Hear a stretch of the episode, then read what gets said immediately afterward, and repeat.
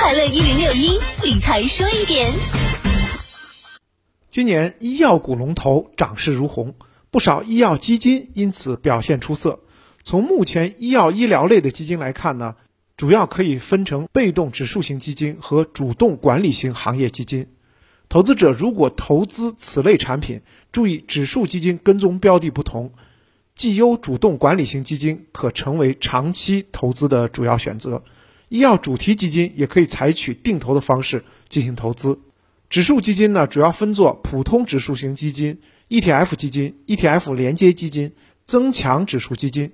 影响指数型基金收益最大的因素是所跟踪的指数的表现。投资者最好看准指数标的。以及注意费率的问题。对于投资者最为关心的主动医药主题型基金，也可以分为最低仓位在百分之八十的普通股票型基金、偏股混合基金和灵活配置基金等三大类别。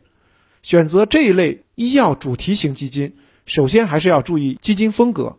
有些医药主题基金偏布局互联网加医疗的概念，有些则偏医药主题。